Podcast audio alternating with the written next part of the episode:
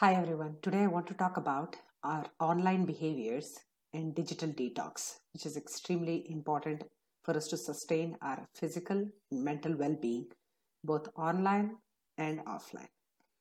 Okay, I have written uh, a lot of articles uh, detailing about the truth of technology and how big tech only worries about its bottom line and not our well being. So, here are a few tips and here are the two articles. I'm going to post the links of the articles below the video once I post this.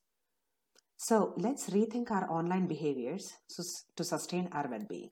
What do I mean?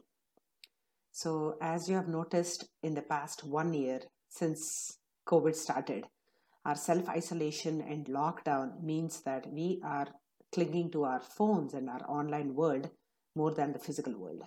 So in such a in such a case, what do we do to positively impact the world around us, uh, whether we are engaging with people online or offline?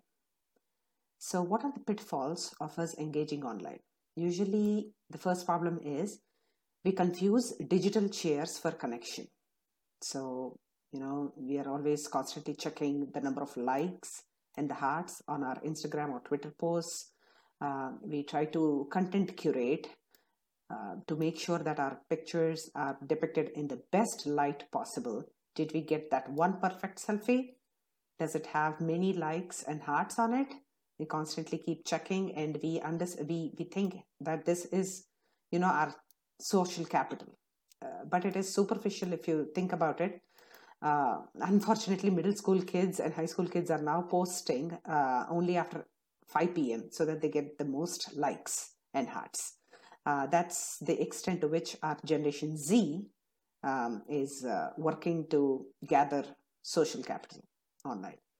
The second thing is we confuse connectivity and uh, our constant presence online for deep communication.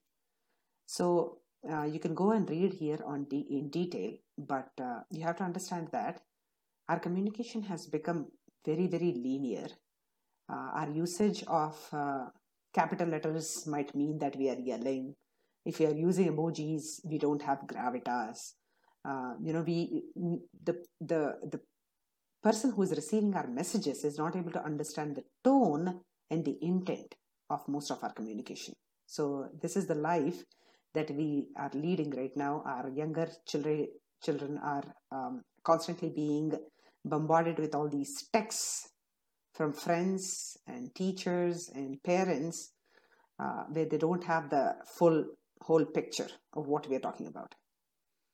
Uh, the third one is a very very big one uh, in the age of activism.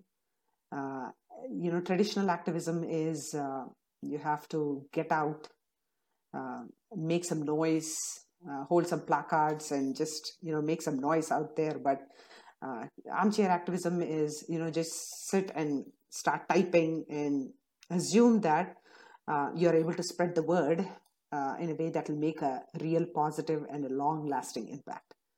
Um, and this is uh, this is the form of civic engagement. Unfortunately, most of our are uh, engaging in, and uh, without uh, understanding what this is, and you know, especially when you don't put a face to the person who is commenting on your posts, or um, if it's all anonymous, uh, you say things that you wouldn't even say it to them uh, on their face. So uh, the next thing is uh, how to practice digital detox. There's a whole article here uh, which uh, i would love for you to you know absorb and try to understand the different kinds of aspects that are there to how can you you know you can be in the empowering role rather than you being at the women fancy of your device so you can be the boss how can you be the boss so check this out uh, I hope it helps.